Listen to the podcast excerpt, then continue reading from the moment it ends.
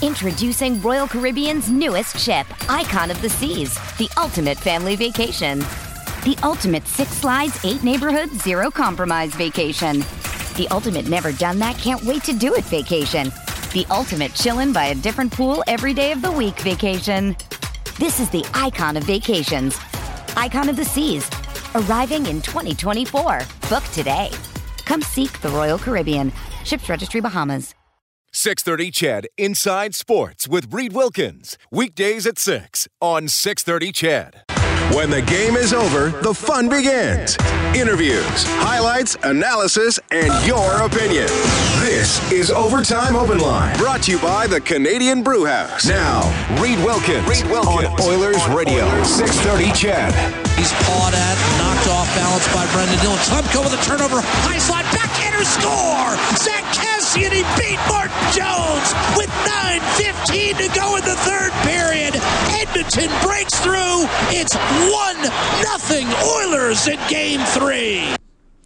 The Zach attack is back for the second straight game. Zach Kassian, the game winning goal for the second straight game. Cam Talbot, a shutout. And the Edmonton Oilers lead their best of seven against the San Jose Sharks, two games to one. A big road win tonight. That was the only goal of the game. 1 nothing. Edmonton takes it. They tough it out. A hard hitting, tight checking game. Kassian, the hero, off a turnover. David Schlemko had his clearing attempt bounce off Kassian right in front of the net, and he sweeps a backhander underneath Martin Jones. My goodness, that was a tense one. Thanks for joining us tonight. Hope you had a great Easter. It's 10:50, along with Rob Brown. I'm Reed Wilkins, and man, oh man, you could just, uh, I mean, watch it on TV, Rob. You could you could sense uh, just how close that game was being played. I mean, obviously close on the scoreboard, but just how you had to fight for every inch, and the Oilers able to pounce on a turnover to win it. Well, you and I started talking mid-second period, saying that you know it, it, this could be a one nothing game. The next goal could win this hockey game because both teams were playing very well defensively. They weren't giving up a lot of chances, and the way that both Jones and Talbot were dialed in. They weren't going to give up a cheesy one. So uh, you got to like what the Oilers did. They weathered the storm early as San Jose pressed hard in the first 10 minutes of the hockey game. Talbot made a couple big saves. And then as the game got further and further along, the Oilers became the stronger team. And we've seen that all season long. And there was a little blip in the first game of this series as the Oilers found out what it was like to play playoff hockey. Well, they've got it down pat now. And they realize that it, it, every game is going to be a close game. Mistakes will kill you. Dumb penalties will will kill you. And tonight, the Oilers were so much better in in all different areas of the hockey game. They were smarter when it came to the taking the penalties.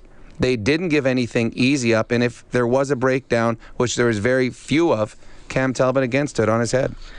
Talbot making a 23 save shutout tonight. He has stopped his last 39 shots, and as you probably heard Jack and Bob mention, first Oilers goaltender to get back to back playoff shutouts since Curtis Joseph back in 1998. So he continues to be a story. Kassian with two goals. The only guy to get a point tonight. It was an unassisted goal. The Oilers penalty kill also. Now they stayed out of the box today. They only took two minors, killed them both off. They've killed off 13 of 14 in the series, mm-hmm. and they're still plus one while shorthanded because of the two shorthanded goals. And you knew that the San Jose Sharks power play was going to be stronger tonight. Joe Thornton was back in the lineup, and I thought he looked very good for a guy that's, you know, there was questions if he'd even play in the playoffs. I thought he was strong, and it makes their power play better. But the Oilers are just so aggressive on their penalty kill now. They don't give the San Jose Sharks any time to set up. They're not given easy access into the offensive zone, and they're hard on everything. So it, the Oilers going into the playoffs needed a good power play, good penalty killing, and good goaltending, and and thus far they're they're getting it done. So uh, I like, and I talked with Bob after the game. I like the understatement of the the win. There there wasn't the the, the overzealous celebration because there's a lot left to to go in this series, and they realize that but they've set themselves up nice because this was a best of five series coming into tonight's game. And they didn't hold home ice advantage. Well, now they do. And they can go into the next game on Tuesday with all the pressure being on the San Jose Sharks. Yeah, the Oilers, uh, I mean, we'll see what happens. A lot can change in these series, but they can win the series just by winning their home games. And now they also put the Sharks in a situation where San Jose has to win two straight games to win the series. The Oilers have been able to come back with two straight wins after dropping game one. We would love to hear from you tonight, 780 496 0063.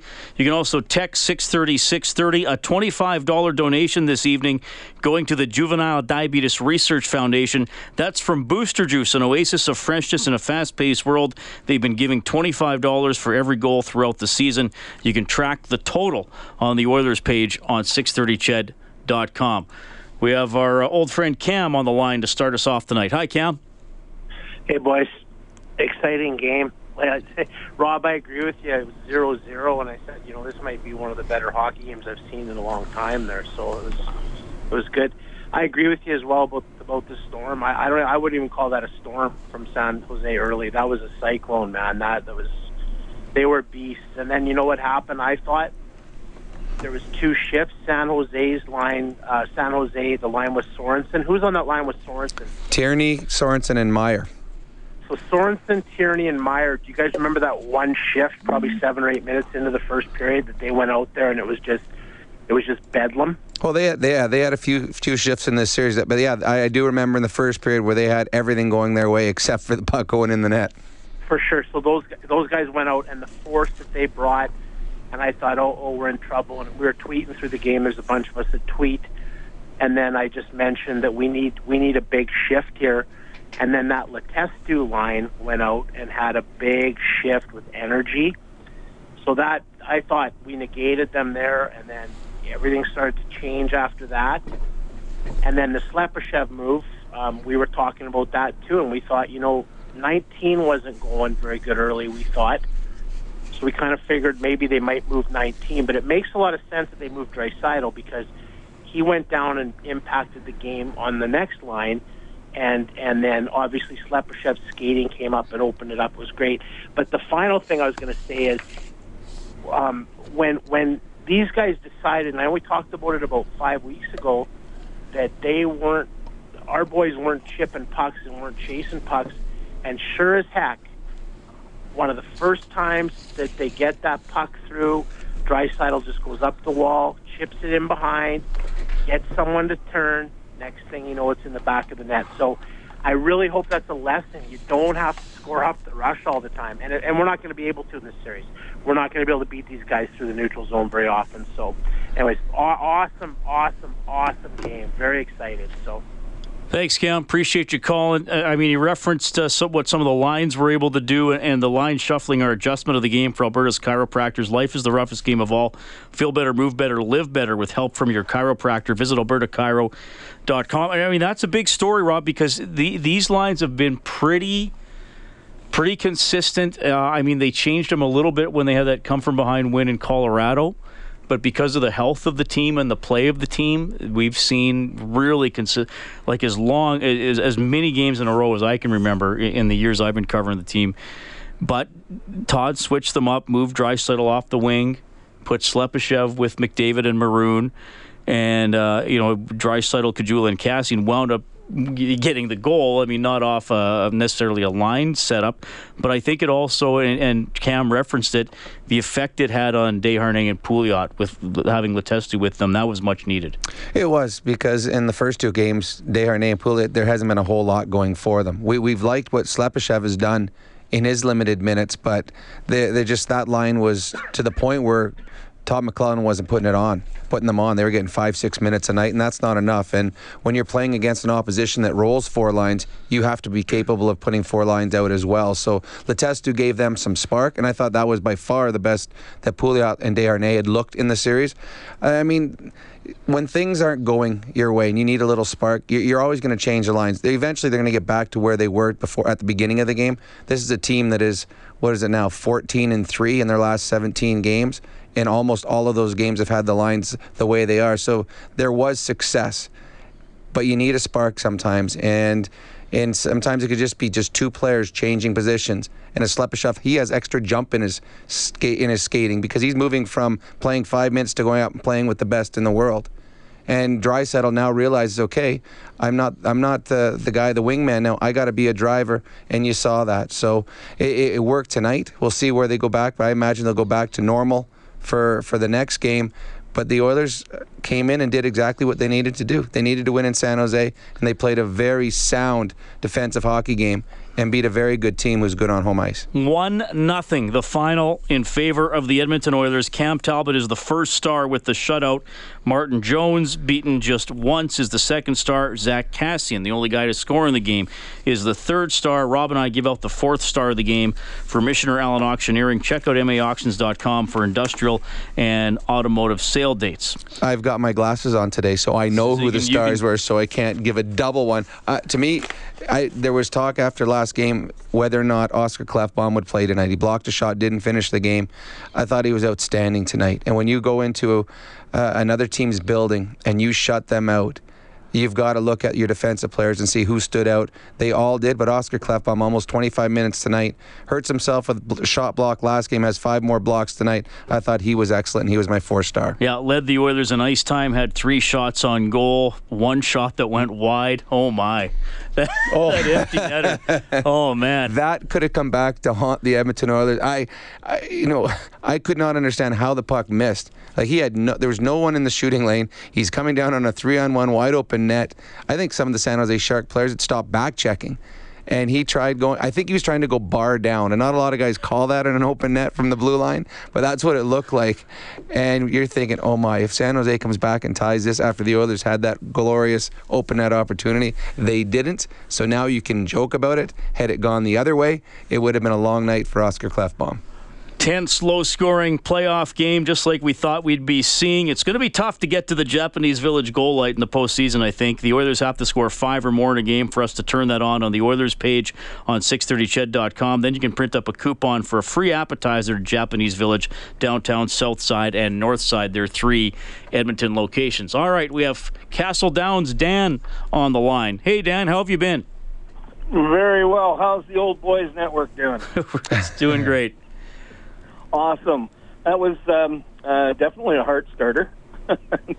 um, on the uh, whole bomb thing, I thought maybe uh, uh, one of the uh, San Jose players was uh, trying to shift his stick in the way, so he was trying to get it up and just probably just got away on him.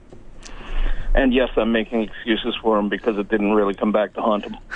Um, but uh, uh, what I wanted to talk about was uh, moving uh, Draisaitl to center and, and off of uh, McDavid's line really seemed to get his skates out of the quicksand because he was not skating very well before that change.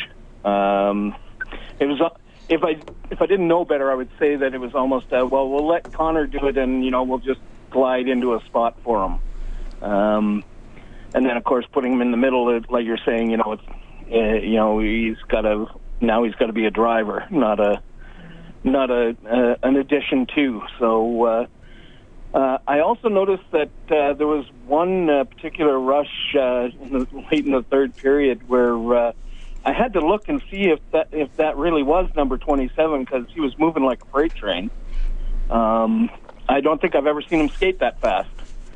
Um, and I was thinking, uh, ask you guys what you thought of uh, uh, Milan Lucic's game.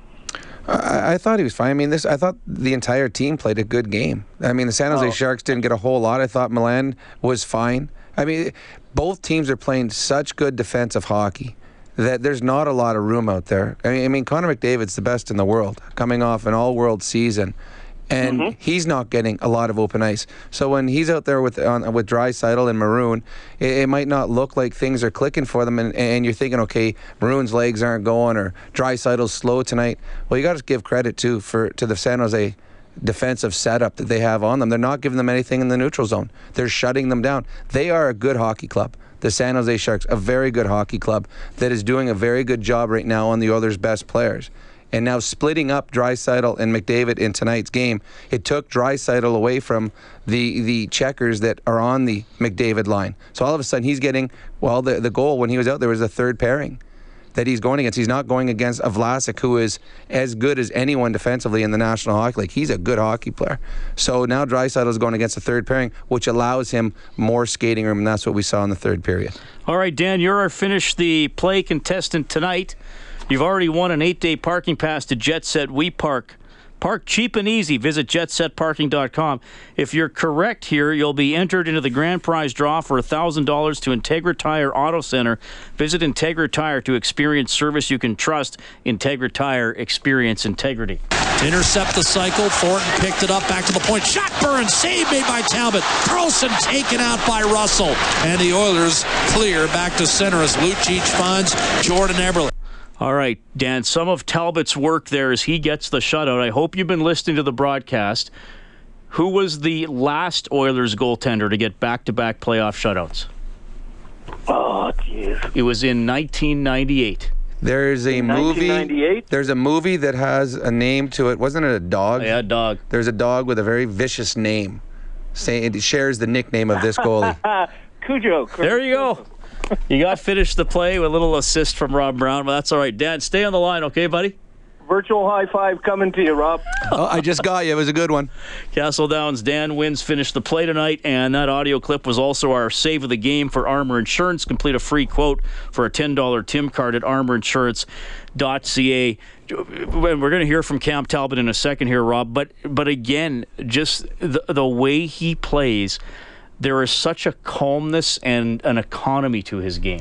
Uh, there is. Uh, It's funny. I've played against and with a number of different types of goalies and styles, and there's the exact opposite of Dominik Hasek, who's an octopus on the ice and he's all over the place, and you just don't know where to put the puck simply because you don't know what part of his body he's going to stick out to try and save it. And then there's the Cam Talbot style of play, where i at the end of the night he has a shutout, and you're wondering like, is he even sweating? Because he just puts himself in the position that he, he knows he doesn't have to dive across the crease. He doesn't have to go sprawling to save the rebound that he just let come flying off his pads. He anticipates well, he reads the play well. Uh, he knows that okay, I, I've got this guy coming down. Thornton's coming down. He's got Pavelski back door. Well, he's probably going to pass it, so now I can anticipate the pass across. So when the puck gets to Pavelski, I'm already sitting there in front of him waiting for it. Uh, he was excellent again, and and we talked about there. It didn't seem like there was a lot of grade A scoring chances, but I think part of that too is just the way Talbot plays. He makes things look easy, and there was a couple great plays or a couple great saves late in the game. The one on uh, Ward, Yeah. that it, it, he made it look easy. And we're like, oh, I mean, he's got to make two big saves down that one. And then at the very end, Burns from the point takes a snapshot wrist shot through his screen. And again, just he's in the right spot. Puck hits him and it bounces into the corner. So Cam Talbot, uh, there's a reason he can play as many games as he has this season because he is always in control. Let's go back to San Jose. Here's Talbot.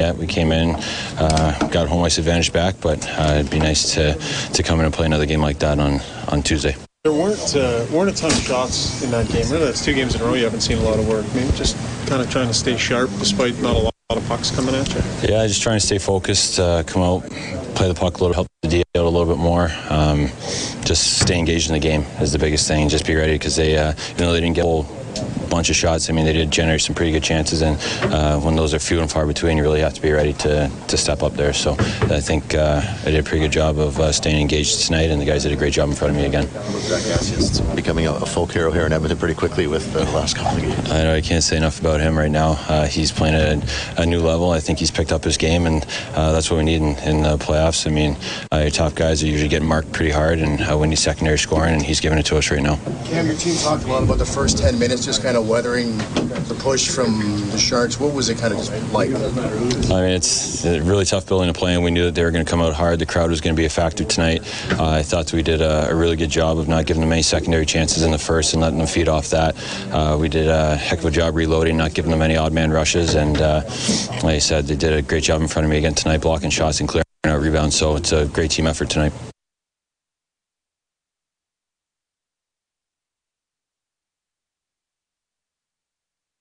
Oh, so, Kellen? Got us now, Kellen? There we go. I got to, I'm double clicking a button there. Uh, Cam Talbot, shutout tonight. He is not allowed a goal in 120 minutes. Easy to calculate because the last goal he allowed ended game one, so two straight games. No, he's, he's been very. It's funny. He, this guy that we got is a you know he's a backup goaltender in New York, and the Oilers needed someone, and like, all right, let's put our faith in this guy that we don't know you know a whole lot how he's going to do it on you know on the big level as a starter. Well, in the last couple weeks, we're throwing his name around with Grant Fuhr and now Curtis Joseph, two of the the best goalies that have played for the Edmonton Oilers he has been outstanding, and he has given the Oilers a solid start in 99.9 of his games.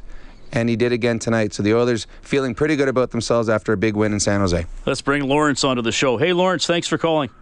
Hey, how's it going? Doing well. Good. Hey, um, I'm I'm going to talk about Talbot. Talbot was amazing tonight. Yeah, he was And, um, absolutely. Yeah, and uh, it's it's that confidence. I like that confidence that we have in our goaltender, and he's he's great. Um, it's it reminds me of you know uh, well Curtis Joseph for one maybe, but um, it reminds you of Ranford, and just someone who will stand right in there and just go right into the game, and and yeah have a backbone. It's super good. It's super fun to see. Well, the players have confidence in him, and uh, because of the the way he has played all season long, he's just, I, I, I there, there's not a game where you think, all right, you know, let's let's hope our goalie's on tonight. It, it's it's surprising when a goal slips by him right now. And tonight, at no point did I think, oh, you know, San Jose's pushing, they're going to get one here, because he just is so sound in net, and he's not swimming out there. He's simply standing in the right spot swallowing rebounds and giving his team solid efforts. Oilers win it 1 nothing. You can also text 630 630. This person writes Is Nugent Hopkins quietly going about this series as a bit of an unsung hero? He's playing against the top line, bearing down on faceoffs, getting shots. I, I, I think he's been very good. I think that uh, sometimes you got to understand what your role is. And when you're an offensive player, most offensive players cheat a little bit. It's just in their nature, and that's how sometimes they get a jump, and they, you know, he might he might block the puck, but it might bounce over a stick. I'm going to jump and get a two on one, and you can do it against certain lines, but you can't do it against the other team's best players. So if you're going head to head against Pavelski and Thornton, like Nugent Hopkins was for most of the game tonight, you can't cheat anywhere on the ice, because if that puck doesn't bounce for you, you're out of position. And now you're letting their best players have, you know, a, a good scoring chance. So he's gone against the best. He's been very, very good. Uh, and I, you talked about face-offs tonight. He was five out of ten. yeah, so there weren't 50 a lot of face-offs. no, tonight. long times without face-offs. So Nugent, and I noticed that tonight too. That the, the face-off and the ones that he's losing, they're not the clean ones that we saw earlier in the season. They're they're ones that are battled, and and eventually one team pushes it, but you don't get a good scoring chance off it. So uh, this team needed. Everybody. This team cannot get by on one line, two lines, three. They need four lines going, and Nugent Hopkins and his line mates are a big part of this. You know, I, I'm glad Jeff texted this in because he says, guys, how good has Benning looked since coming in? Well, I think we all know the answer to that. But, Rob, you made a good point about a game in November where Benning was out with about a minute and a half left. The, the puck rolled over his stick, then he got hemmed in his own end, and the Rangers got a late game winning goal. And people were upset he was on the ice. But you were talking about that very game late in the third period today. Well, I remember when we watched it, and after the game, we had all these phone calls and all these texters saying, "How could you have this young kid out on the on the ice late in a hockey game like that? It cost us the game." And we, we talked about it at length afterwards, and we heard remember Todd McLellan saying, "You know what? How do we know what a player's uh, ability is in stressful situations unless we play them in that? How do you improve on it unless you give them the opportunity?" So Todd McLellan all season long was letting these players learn how to play in tough situations, learn how to play in, in big moments, so that when they eventually get into a big moment, they're capable of doing it. And tonight, with about three, four minutes to go in the game, there's Benning and Nurse out there in a one goal hockey game. Why? Because Todd McLellan played them there in the regular season, and he knew there was going to be hiccups, but he said, This is how you get better. And I thought, both Nurse and Benning were very good tonight in big moments, and that's why the Oilers have six defensemen that they can run through throughout the game and not have to shorten the bench. Where a lot of teams, they all of a sudden go down to four or five defensemen. The Oilers have an advantage that way. Yeah, and, and I think with defense, Rob, I mean, like you said, you only dress six in a game, so so you can't you can't shelter them. I mean, you might be shorthanded. Last game, okay, so let's let's say Todd McLellan had decided all year Matthew Benning never plays in the last five minutes of a close game, and then that last game Oscar Klefbom gets injured. So then Todd's either stuck using four defensemen or he puts out a guy that's never played in that situation in, in the NHL. So, I mean, the, the odd forward maybe comes out mm-hmm. of the mm-hmm. rotation, though they didn't tonight. No, nope. all twelve guys yeah. played played down down the stretch, and, and Benning looked looked perfectly comfortable. You, you've got to let players play in stressful situations in the regular. I mean, it's almost like here you go. Here's your chance to to learn. And when we get into that position, we don't we don't want the first time you play a stressful moment to be game two of the Stanley Cup playoffs. You've got to have something that you can look back on and say, I've been here before and I know I can handle it. And I thought both he and Nurse handled it well tonight. So the Oilers win at 1 0. Kassian, the only goal. You'll hear from him when we get back. If you're on hold, we're going to come to you as well. This is Canadian Brewhouse Overtime Open this Line. This is Oilers Overtime Open Radio, Line. Brought to you by the Canadian Brewhouse on Oilers Radio. 630 CHED. He's pawed at, knocked off balance by Brendan Dillon. Schlemko with a turnover. High slot, backhander score. Zach Kassian, he beat Martin Jones with 9.15 to go in the third period. Edmonton breaks through. It's 1 nothing Oilers in game three. And they would win 1 0. Kassian back to back game winning goals. The last time the Oilers won two consecutive playoff games, it was also the same guy getting the game winning goal. Games 5 and 6 of the 06 Stanley Cup final. Fernando Pisani got the game winner in both games. Let's go back to San Jose. Here's Zach Kassian. Back-to-back game winners in playoffs. This how are you seeing all this? How are you handling all this? Well, as a team, I think it's it's we're growing. I think this is a good hockey team we're playing over there. Uh, good confidence builder for our team tonight. Um, we knew they were going to come out hard in the first. Uh, they hemmed us in there quite a bit, but uh, we regrouped through the first intermission and came out. I thought our second period was really good. Um, and it's it's a growing uh, gr- a growing experience for our team here. That's a good team. Uh, like I said, we'll enjoy it tonight for a little bit, but uh, right back to game four. Not much time. How much of a lift was it getting out of that first period scoreless? Yeah, it was huge. Cam was Cam was Cam tonight. Um, held us in there when we needed big saves, um, and it was huge coming in here. Um, tied after after one in this building. Uh, we'll take it. Todd made a line change through Draisaitl in the middle. Uh, what did that maybe do for your line? And well, I, th- I think he was just trying to to get everyone going. I think tonight we used all lines. Everyone contributed. Um, it was one of those things where um, he felt uh, there needed to be a change, and I think everyone responded well. On the goal, uh, sorry, we jumped in late. Do you think you, you pulled Schlemko there, thinking you were on the boards and you suddenly jumped in, or how you kind of visualized the way that? Yeah, I think it all starts with Drad. He skated hard. He didn't stop skating. Made the the first team make a play, and I saw he was looking for for a long pass. I just tried to get in the way. Uh, lucky for me, I think he fanned on it, and I just got on my tried to settle it down and, and, and shot on it. So that is Zach Kassian. I mean, what, what a story. On September 21st, 2013, in a preseason game, he uh, broke Sam Gagner's jaw with a stick swing. He was suspended for that. He was uh, public enemy number one in Edmonton. Remember, Vancouver then played a game in Edmonton later that season, and he mocked Gagner's face shield. Uh, I mean, four and a half years ago, Zach, Cost, Zach Kassian probably could not have gone out in public without being mobbed. Today, he could not go out in public in Edmonton without being mobbed, but it would be a different type of mobbing. well, I saw a tweet the other day where someone talking about the fact that can you Sam Gagne is probably cringing as they start chanting Zach, Zach, Kassian, Cassian in the, in the stands at the last game. He's been excellent. Uh, Zach Kassian's game is made for playoff hockey. He's a big, strong man that skates very well, gets in on the forecheck, is very physical. He seems to elevate his play. And we don't know in the past what some of the players that the Oilers had, if they are capable of being good playoff players, because the Oilers never got there.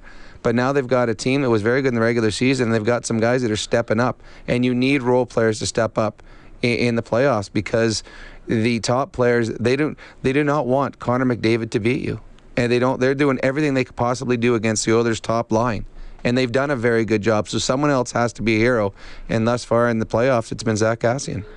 780-496-0063. We have Tony on the line. Tony, thanks for calling. How are you guys tonight? Doing well. Well, first of all, I for the first thing, I never thought Zach Kassian would be the Sharks' kryptonite. And the second one, um, I've noticed something about uh, you know the first line how long do you think it's going to be until McDavid finally figures out what the Sharks' game plan is and just completely um, humiliates them completely. Well, I, I don't know if you're going to see Connor humiliate the Sharks in the playoffs. Uh, they're good, and they're go- he's going head to head with Vlasic, who is a, an, a, Canadian Olympian. Who he, like, he is a very smart hockey player. He's they're trying to get uh, the best defensive players on the ice. They're doing a good job against them. I mean, Connor had about three or four good opportunities tonight. He, he was he came around from behind the net, tried stuffing in a couple good passes, but there just there's no room on the ice. The San Jose Sharks are not going to allow Connor McDavid to wind up in his own zone and come through the neutral zone with speed. So I, I don't know if there's much that Connor can change in his game other than to continue doing what he's doing and hope to get a bounce or a break. I mean, this this is playoff hockey. You you have to earn every inch on the ice, and the San Jose Sharks are forcing Connor to do that. Now, having said that, eventually one of these bounces are going to go in for Connor and and you're gonna he's gonna have a, a couple points one night that are gonna be the difference in a hockey game. So I think he's been fine. I just think the San Jose Sharks team has done a great job at limiting his chances. And, and you know, Kassian credited Leon Draisaitl for the forecheck there, and I was just watching the the video of the goal again.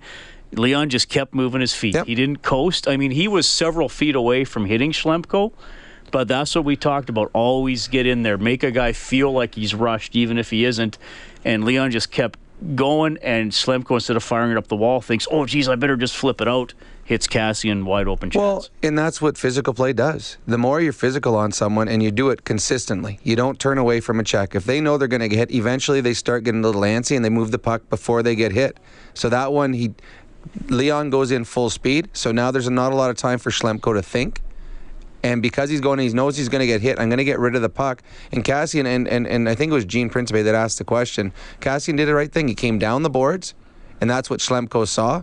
Then he came through the middle because he's about going into his defensive positioning, and Schlemko threw it right off him. I mean, we got very fortunate. The puck came and landed in the exact right spot you needed to, to land in. But when that bounce happened, the Oilers took advantage of it, and that's why they got a 1 nothing win. Terry on the line tonight. Terry, thanks for calling. Jeepers, Rob Reed. You know what? What do I got to do to get in here earlier? Listen, I got about four things uh, on the go here. Uh, first of all, thank you guys. Kudos, uh, wonderful show. And uh, I'll start off with uh, number one, uh, Kassian. Uh, why does the name Kevin McClelland come to mind when I see Kassian?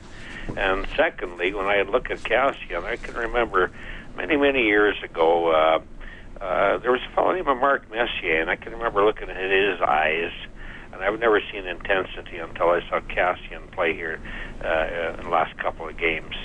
Um, secondly, and I'll let you guys talk about that important goal in 1984 that uh, McClelland scored and why it's so important. Uh, secondly, to all my Ukrainian um, uh, friends, uh, I wish them all a happy Easter, and I go with something, I hope and bugger it up. It goes something like Hristos of his diet, which is something like Christ, Christ has risen. Yeah, it's pretty pretty close. Yeah. Yeah. So I hope that works out for you folks. And uh, uh, third, there's a fellow Fred that calls in periodically. He's one of your regulars. And uh, belatedly, I wish him a happy birthday. He had a birthday, I think, about a week ago. And uh, to echo his uh, comments as well, please, people, this is Edmonton. Show some class. Enjoy yourself, but don't tear the place apart. And lastly, um, I guess number four, you have some regulars there like uh, Fred, JP, Daily Doug, and a few other guys. Used to be a fellow named Tom, but he passed away. Uh, it would be nice if you guys had a show sometimes when you're a little slow. Bring some of these guys on. I think would be kind of interesting. Terry, we appreciate you calling, man. Thank you so much for giving us a buzz. And speaking of one of the regulars, here's JP. Hi, JP. Well, I appreciate this guy uh, telling me I'm a regular. Very good message by this guy. Very good message. I'll try to keep it. Uh, I'll try to keep it uh, PG tonight. I am so drunk tonight. I've had a few drinks. I have a crush. I have no problem as a guy saying this. Kassian, I want this guy. I have a crush on this guy. He stole my heart. I swear to God, his Wolverine chops, his two collar stare, his, his Jim Carrey Lloyd Christmas look. I love everything about this guy. I'm going to buy a jersey tomorrow. I can't wait. But I want to know right now, Reed, Rob, I want both your opinion. Can we close this out on these guys? Go into the next game, Gus ripping around, get another goal to the five hole. This is where they, you know, I'll tell you right now, it's five hole city on this guy. It's like playing pitch and putt out there on this guy. Just go for the five hole. But can we close it out at home? Win the, the next game, and then come home and get into the orange crush and just start rocking. I'm going back to drink, you guy. I just wanted to phone in. Hello, thank you. One game at a time, JP. All I'm thinking about is game four. Yeah, and the pressure's all on San Jose. But the one thing that we've seen all season long is the Edmonton Oilers are in every game. And if you're in every game, you're only one bounce away from winning every game. And that's what we saw tonight. So I wouldn't expect anything different than the effort we got tonight. And if they have that effort and the same goaltending, you know what? The Edmonton Oilers uh, could come home with an opportunity. But they've got to come with the same effort they had tonight. You know, a lot of praising for McLellan's coaching on the text line. You'll hear from him when we get back. Full board of calls. We're getting to everybody. Oilers take it one nothing This in the is Shark Tank. Overtime This is Canadian Brew Brought House to you by Overtime the Open Canadian Brew on House. Oilers Radio, 630 Now, CHED. Reed Wilkins on Oilers Radio, 630 CHED. Joel Ward up the right hand side. He'll chip it to the corner. Big hit on Russell. Tierney after the puck. And it comes free. Quick shot. Save made on Joel Ward by Talbot. Cam Talbot, a shutout, second consecutive clean sheet. Oilers beat the Sharks 1 0. Zack Kassian, the only goal as we look at the Advantage Trailer Rentals scoreboard. Blues over the Wild 3 1 to lead the series 3 0. The Penguins over the Blue Jackets 5 4 to lead the series 3 0. Montreal beating the Rangers 3 1 to go up 2 1 in the best of seven. Of course, your Oilers are up 2 1 in this series with the Sharks with game four in San Jose on Tuesday. Our coverage will start at 6 o'clock. He's Rob Brown. I'm Reed Wilkins, 780 496 0063. We bring Greg onto the show. Hi, Greg. Hey guys, how's it going? Doing well. Ah, well, you know, um, first I want to say I almost gave up my son for adoption before the game tonight because he was saying Talbot was going to get a shutout. So, uh, so you know, but he was right. So after the game, he he told us at six years old, he told us that he was right. So good for him. Give him the day off Uh, school tomorrow. Uh, yes, he does. Yeah, yeah. Well, give him another one at some point. And ask him Yeah, what the winning yeah. ask him the winning numbers of the next lotto too, please. Uh, yeah, no kidding. Yeah, well, if only it's all to him. But anyway, um, uh, the other thing I want to say is, man, the throughout the year, like everybody's worrying about Oilers secondary scoring. Well, we don't have to worry about that anymore because we have Zack Kassian. So, because two that like two games in a row, two game winners. I mean, he he is uh, our playoff beast. Like you remember Pisani in 06, right? Well, I'm not saying he's going to Pisani, but but he's bringing it every night, just like Pisani was. Yes, the goals aren't there yet, like you know, like 23 goals or whatever it was. But you know, it's nice to see these uh, the, the the secondary scoring stuff like that. And and the other nice thing was the Oilers being out hit tonight. It didn't seem like it phased them at all because um, they have the size on their, in their lineup to be able to, to take those hits and still play their game, whether they're getting out hit or, or whatever game they want to play. It just seems that they they can just adapt. And you know what? We we didn't squeak in in eighth place this year. We we we're a good team, and we have a chance to win this series. And and and and that's awesome. But uh, hold on, I, I got a little seven year old that wants to say something. Hold on here. All right. Go, Lady, go! Excellent comment. Thank you. Greg, thanks for calling, buddy. 780-496-0063. Fernando Pisani, 14 goals in 24 games in 2006. But yeah, yeah, I mean Kassian, you know, you just how quickly he's just captivated everybody and it's not just the goals, it's the energy he played with, specifically in game 2, but people have talked about the hits. I mean, Rob, you and I the hit stat you always take with a grain of salt because some rinks have them higher than others. Uh, San Jose with 58 hits tonight to 37 for the Oilers, so both totals um, pretty high.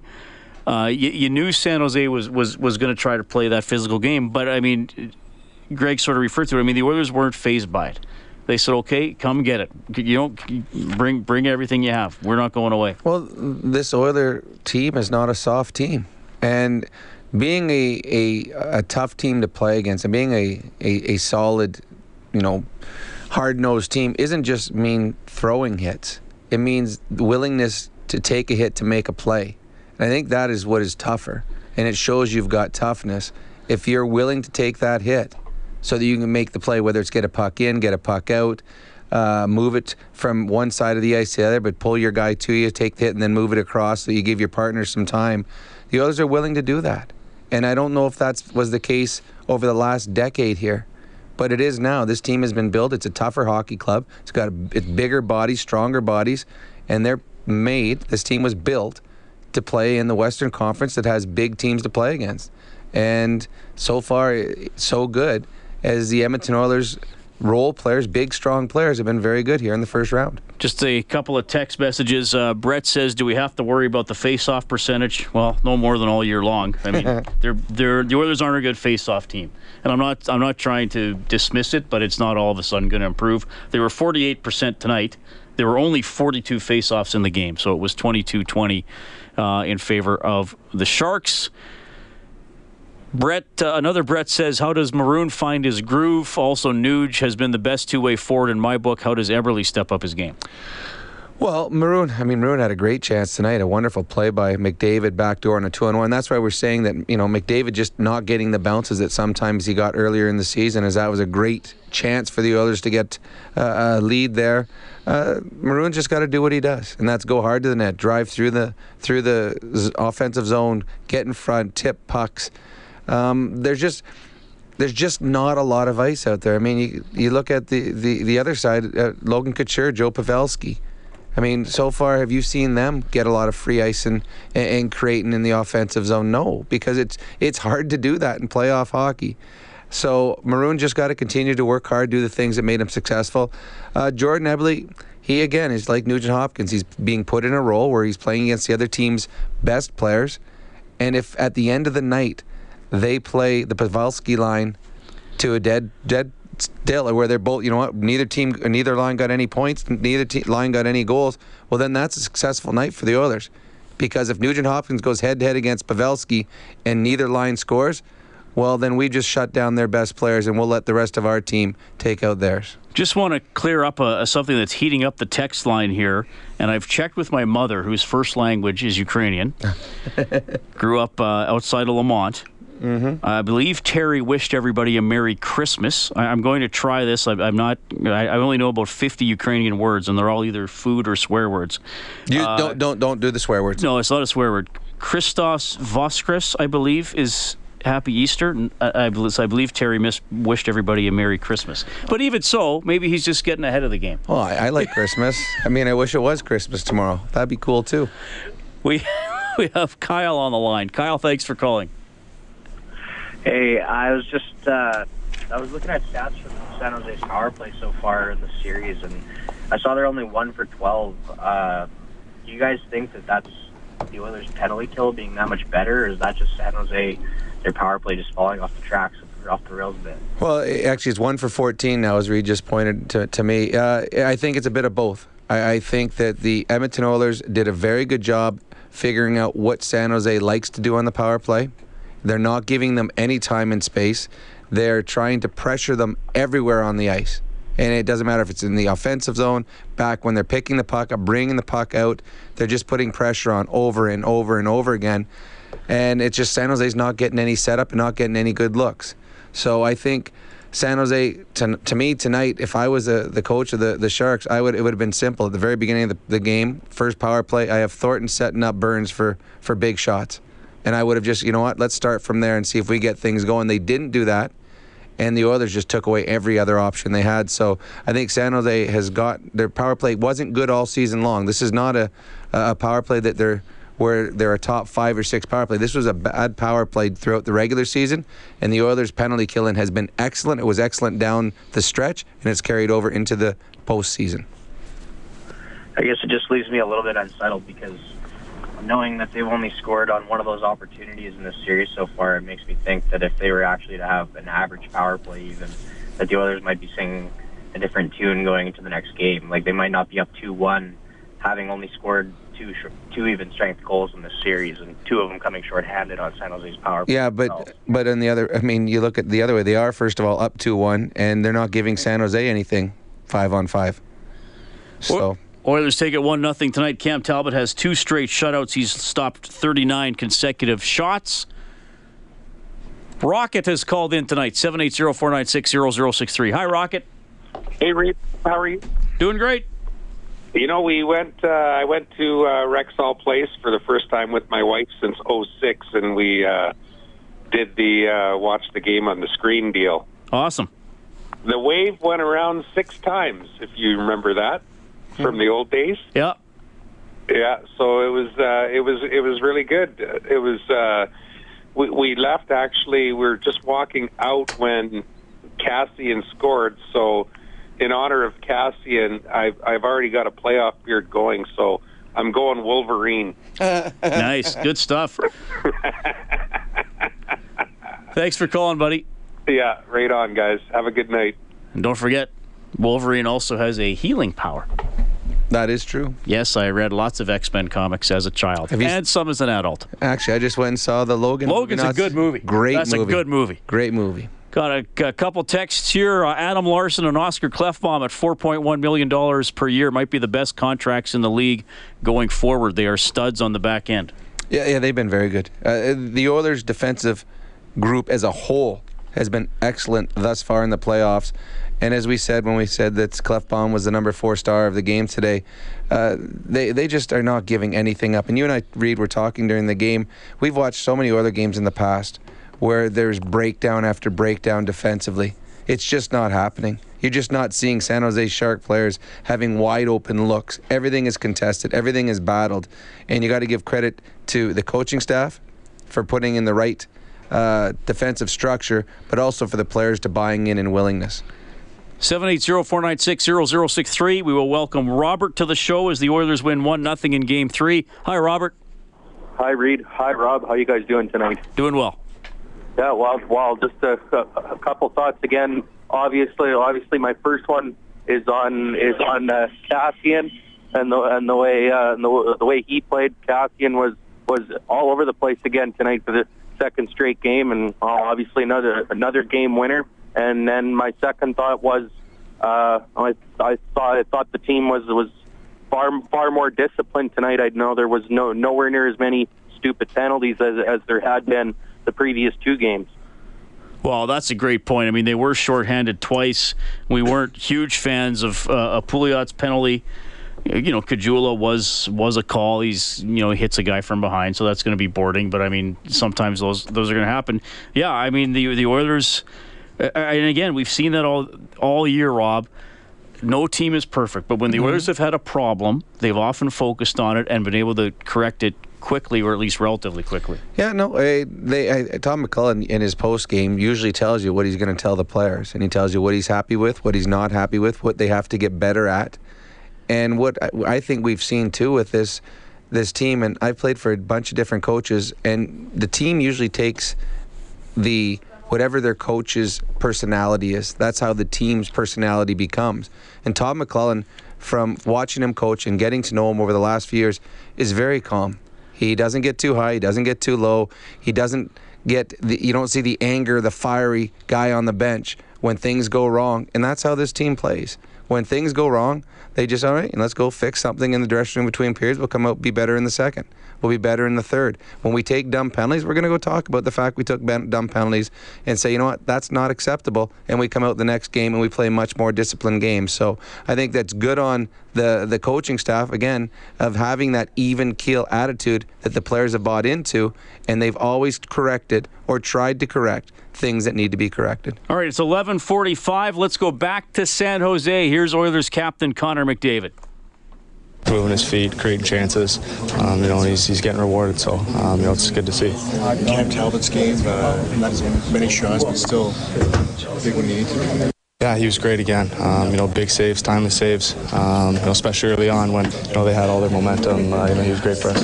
Speak to the position this kind of puts you guys in now in the series. It's one game. Well, you know, we said that after the last one. It's the same same thing. Um, you know, it's, it's nice to be up two one, but um, you know we have uh, another one on uh, Tuesday, Monday. I'm not sure. One of these days. So um, you know, same thing. Yeah, well, you the players own, and I'm I'm I'm far from a player, but I'm even like that with the broadcasts. I don't know what day of the week it is. I just know if I'm hosting either Inside Sports or this show.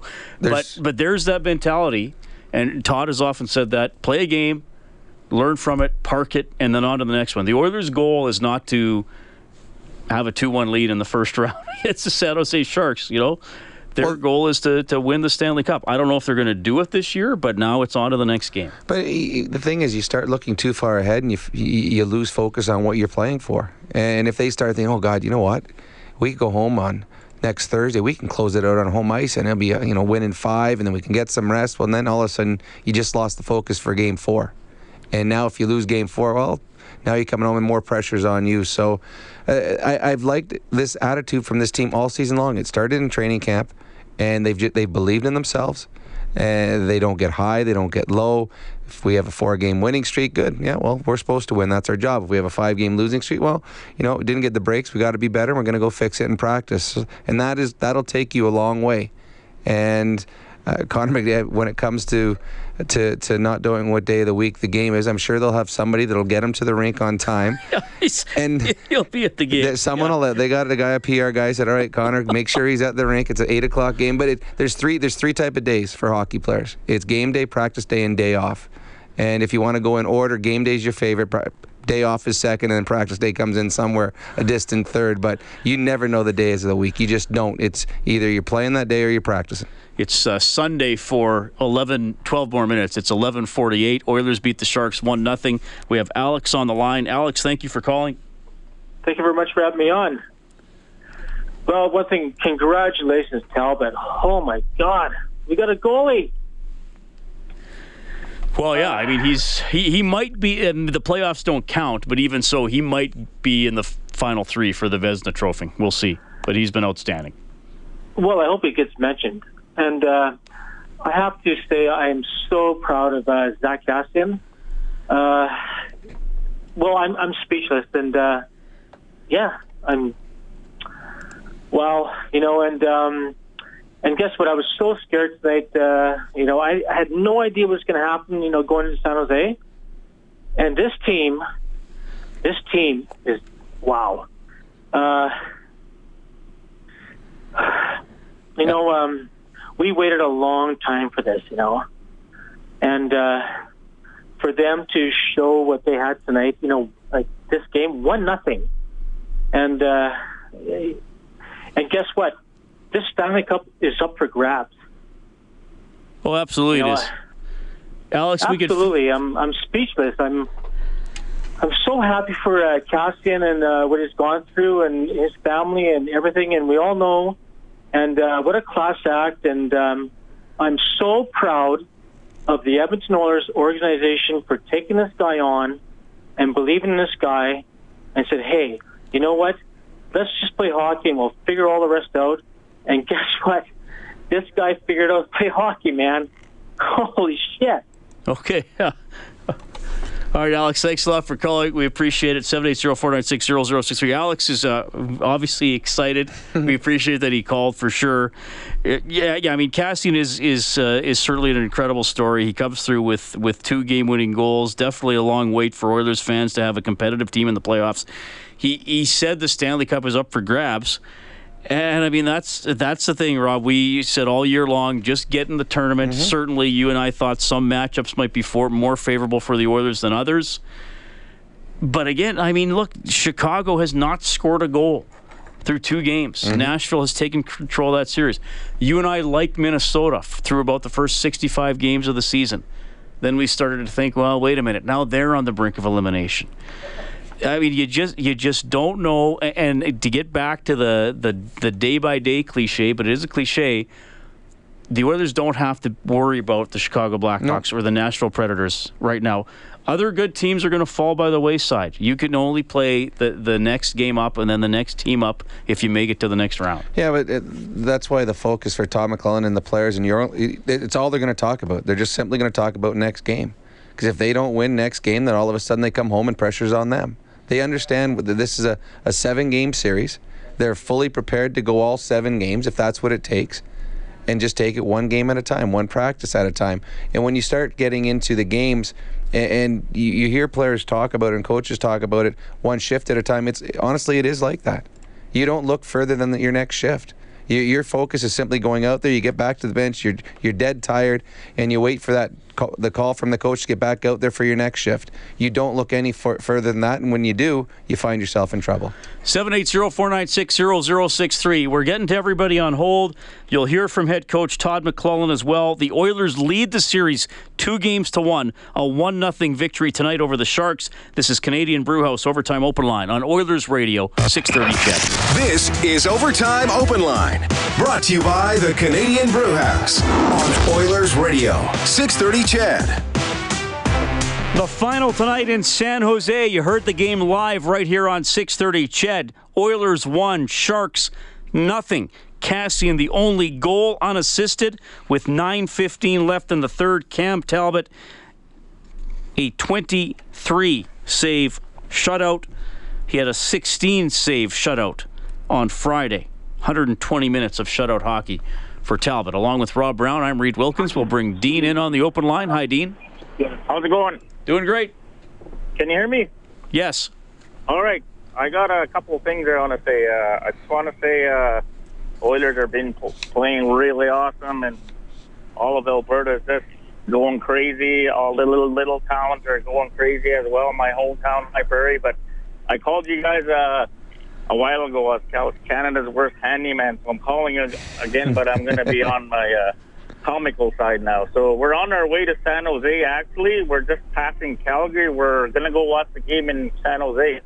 There's a truckload full of us here, so we're pretty excited and pumped. And uh, yeah, we're uh, we're on our way. And uh, I just want to uh, tell you a, a funny story. Uh, you know how uh, Connor McDavid has all these little nicknames. Uh, I'm an Aboriginal person, and you guys get a lot of Aboriginal fans out there all across Western Canada, BC, Saskatchewan, and uh, Alberta. And uh, uh, just a little funny story. Um, I used to own a, a, a company called Curve Sports. It's a sportswear company, and I had a lot of NHL guys wearing it. And this guy from Saddle Lake, he speaks a lot of Cree. He, he asked me in Cree if I knew Connor McDavid because I know a lot of the NHL players. But this is the way he said it, and uh, um, he says, Moichikin Stawimao, Connor McDavid. he said, Connor McDavid. So uh, I, uh, I started saying that all over and on the internet, and everybody in Western Canada that speaks Cree says Connor McDavid. And then uh, I, uh, I made a song called 12 Days of Christmas during Christmas, and uh, it had like 30,000 views on the internet. And I'll just uh, sing the first little part. It says, On the first day of Christmas, my true love gave to me a Connor McDavid jersey. awesome, Dean. Drive So, safe, yeah, man. Enjoy game four, okay? hey, are you guys, you, you guys are not going to be there, eh? No, we'll be we'll be in Edmonton. Bob and Jack are there. All right, so uh, you'll see me on TV with the Oiler jersey. Wave to us. Wave Thanks, to Dean. us. Awesome, guys. Thank you. Have a Appreciate it. 780-496-0063. We'll also bring Donald in. Hi, Donald. Hey, great game tonight. I'm glad they won again. They're sure playing good tonight. As, late, as of late, there, I'm- I hope they can continue winning the way they're doing and doing the right penalty killing and all that. And Cam Talbot, excellent in that, and Zack Kassian there. It's unbelievable. We waited 11 years for this, and then hopefully they can make it.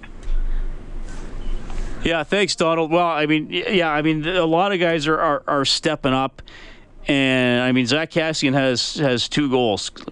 Leon Draisaitl doesn't have a goal. Patrick Maroon doesn't have a goal. They were in the top three in goal scoring with Connor McDavid during the season. The the, the stars are going to break through. Mm-hmm. They they will have big games here for as long as the Oilers keep going. But I mean, look at Pittsburgh last year. Rust, Sheary, ben- mm-hmm. Bonino, pick, even the goaltender.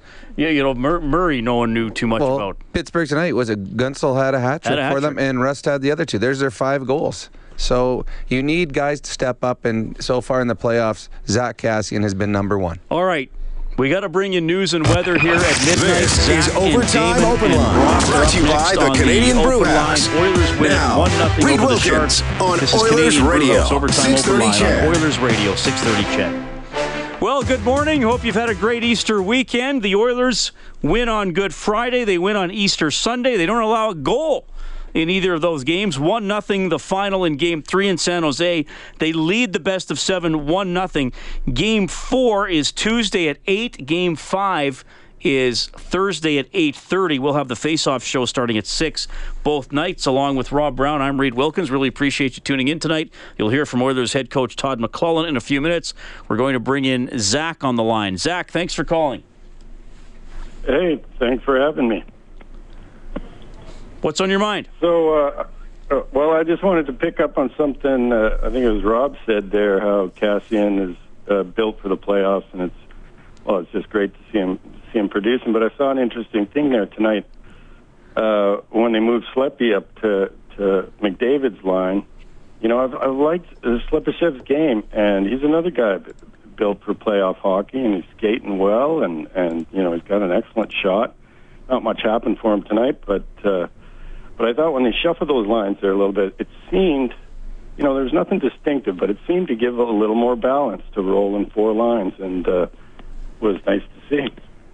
No, you're right. And sometimes a coach does that when he sees things getting a little stale and you need a little jump start. You just switch things up, and uh, sometimes it works, sometimes it doesn't. You look like a genius when it does. And tonight, Todd looked like one because the one line he switched up was by putting Draisaitl with with Kassian, and that was the line that produced the only goal that was needed for this victory. Yeah, that's right. And it, and it seemed like uh, even that that fourth line uh, seemed to get a little more room out there too. For, uh, you know, I don't know how it's related, but it seemed like it just helped to roll through the four lines. Uh, I also just wanted to say that I, I'm, I'm calling from Maui. Uh, I've been living here 20 years and waiting for these Oilers to get back to the playoffs. And uh, my God, I just can't tell you how excited I am to to watch them from my home here. And uh, uh, I grew up in St. Albert. Uh, uh, Rob, I think uh, one of my brothers played with you there in minor hockey. But uh, Who, uh, it who's was who's great to that? listen to you guys. Who, who that? What's Who's your, that? who's your brother? Well, my, I'm Zach Wheatley. Uh, oh, I'm I- not sure yeah, if you Pat. I played with Pat. Casey. Yeah. Well, that's With that's Pat, cool. Yeah, that, I thought it was. Yeah. That was a few years ago. Yeah. So what time is it there, Zach? Uh, just after eight, got to put the kids to bed. But uh, Okay. uh, we spent the day at the beach and then watched the hockey game. Awesome. Well, thank you very much for listening and calling in, Zach. I hope we can hear from you again. All right. Well, good luck. Bye.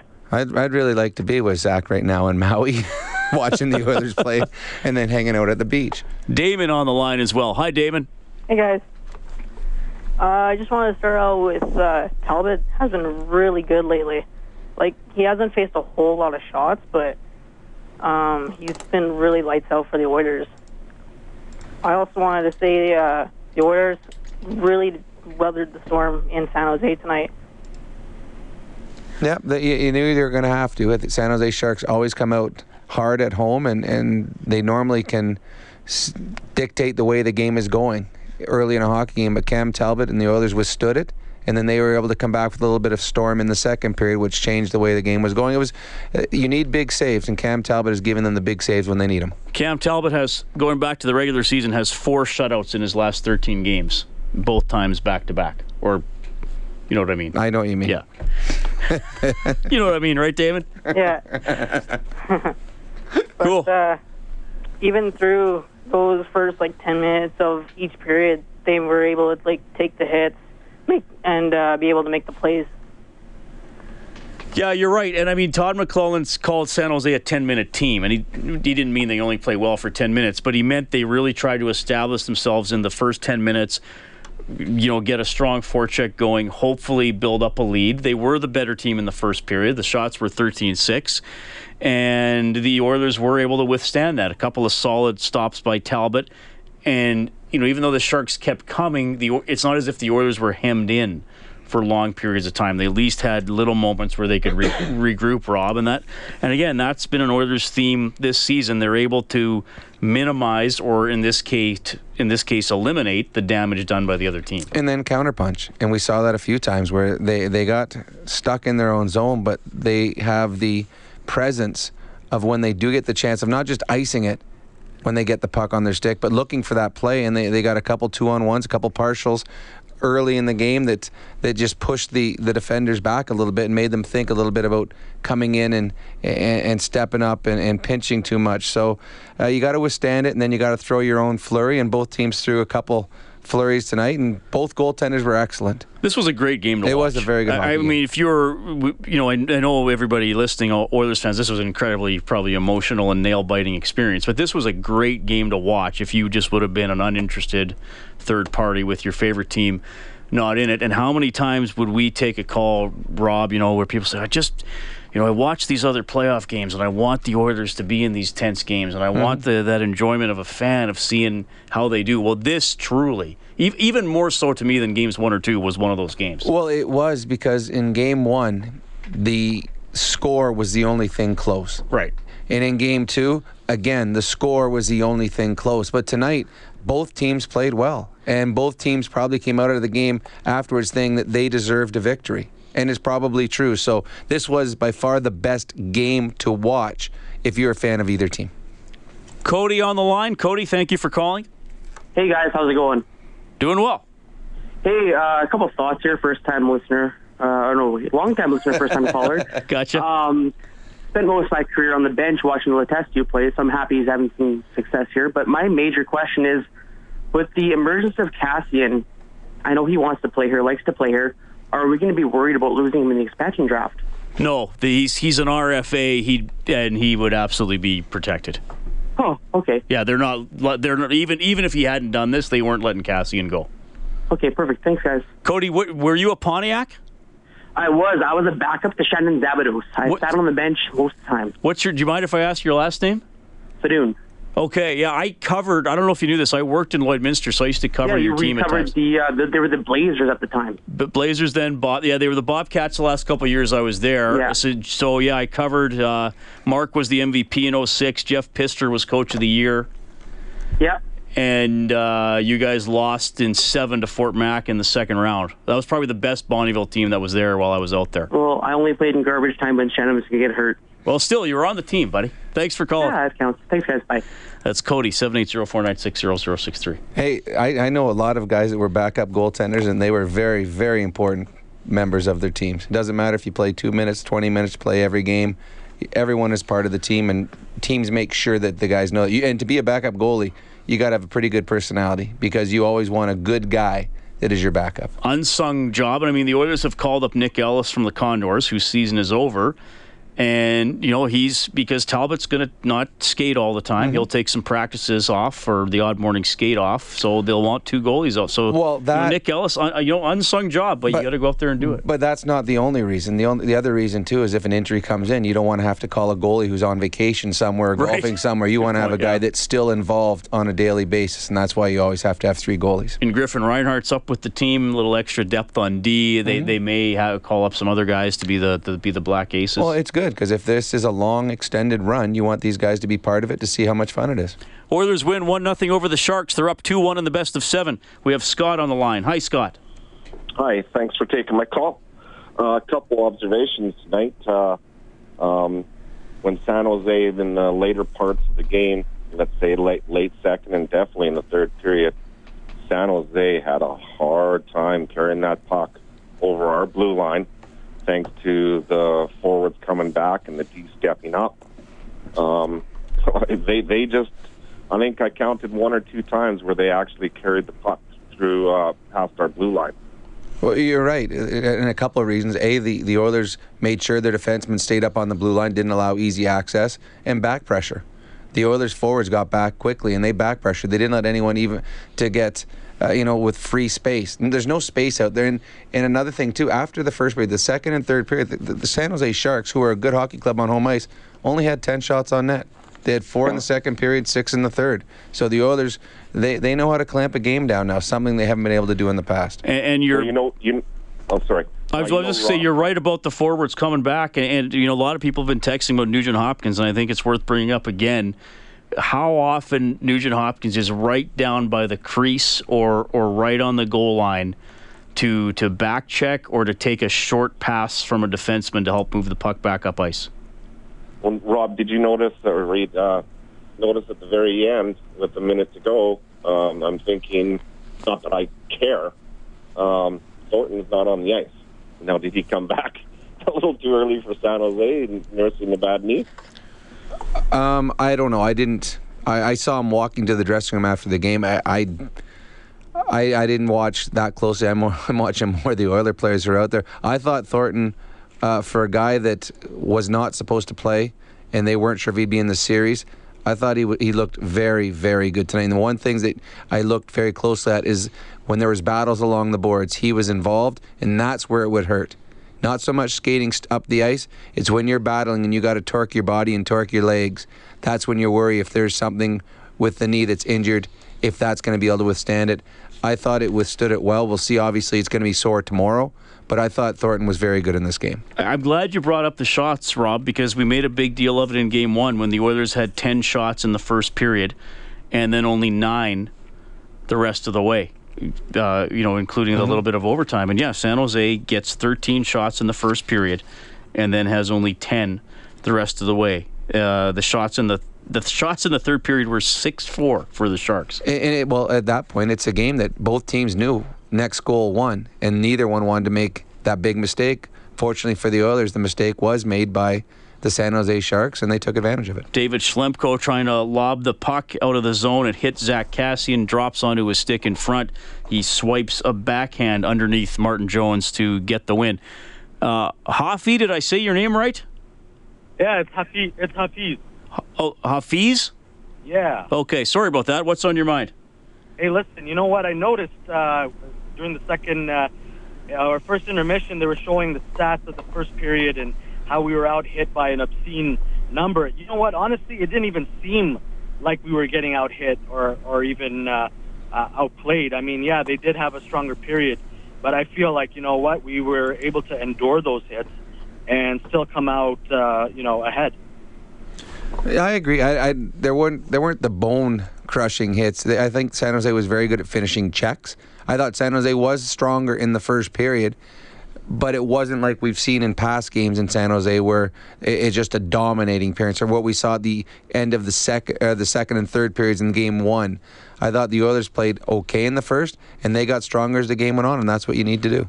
All right, let's go back to San Jose. It's 12-17 here in Edmonton. Here's Oilers head coach Todd McLellan. Did on that on that goal. Well, his his play, I think, uh, speaks for itself. He stepped up to the plate and, and he's delivered for, for three games straight. Um, obviously, scoring big goals, but doing a lot of other things uh, during the game. The penalty kill portion of it, the forecheck, the momentum. Uh, you know, he's been tremendous for us on the goal. Thought it was a line goal, really, in my opinion. Leon was involved in the forecheck and put the puck into a good area. And, um, real good anticipation skills by by Cass to read where the play was going, and then uh, found a way to sneak it by the goaltender. Todd, can you talk about that adjustment that you made? Leon Leon had been on that line for most of the you know the end of the regular season there, but you made an adjustment, threw him in the middle, and that ended up that line ended up scoring. Yeah, we were. Uh, uh, you know, when you're on the road, you don't always get what you want. And uh, with Jumbo coming back in, into the game, they were uh, big and strong down the middle. It's one of their strengths and we started the night a certain way, and I didn't think it was was working in our favor. Uh, so we moved a few things around, and um, you know, it, it, was not a demotion by any means for for Leon. In fact, uh, I whispered in his ear it was a promotion.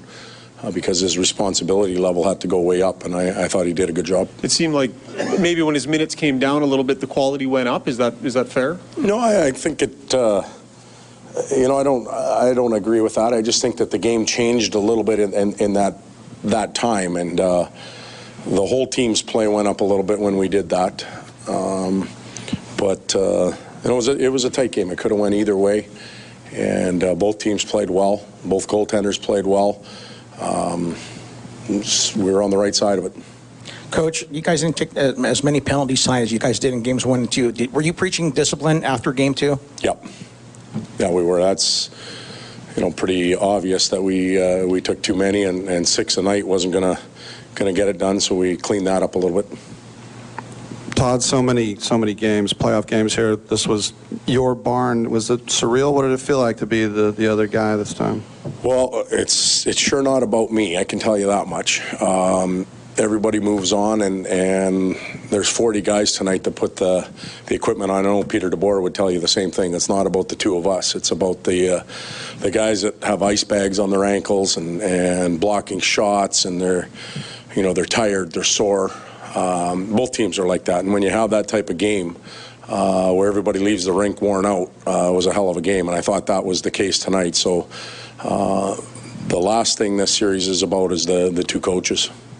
Todd, uh, Cam Talbot has not had to stand on his head in the last two games, but he has two shutouts. What's what's the adjustment for a goalie in the playoffs? Because it, it, seems to be a, a, different animal for them than the regular seasons. Yeah, I think that uh, players in the playoffs ramp it up a little bit more, their responsibility level goes up. And we didn't we didn't have that in game one.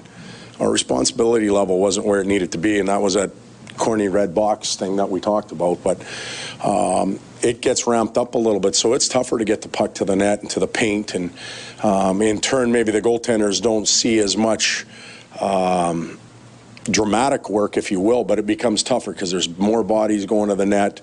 Uh, it's sporadic and uh, you have to have a really good focused goaltender. Both teams have that right now. Coach, um, for the first game, uh, Sharks uh, were dominating in the shots, and especially the second two periods mm-hmm. and overtime. Uh, from the last two games, a lot has changed. I mean, you have held the team at no scoring. What particular adjustment you think you have made for defense uh, to achieve that? Well, we've just become a little more responsible. We've made a few adjustments to our uh, to our game plan and some of the things that we do. Uh, but it, it really comes down to being more responsible um, team wide. And uh, it's helped us to this point. We'll have, we'll have to get better. We'll have to take our game up a notch, uh, you know, starting in game four. And game four, Coming up Tuesday night, right here on 6:30. CHED will have the face-off show at six. The puck will drop at eight. The Oilers take a 2-1 series lead into that one because they won one nothing Sunday night over the Sharks. Zack Kassian the only goal with 9:15 left in the third. Cam Talbot is second straight shutout, first goalie since Curtis Joseph in 1998 to get back-to-back playoff shutouts for the Oilers.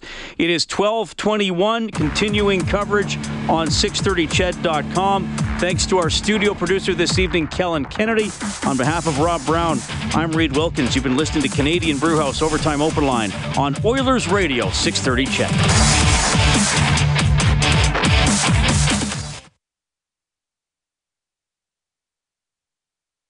Six thirty, CHED Inside Sports with Reid Wilkins weekdays at six on six thirty CHED.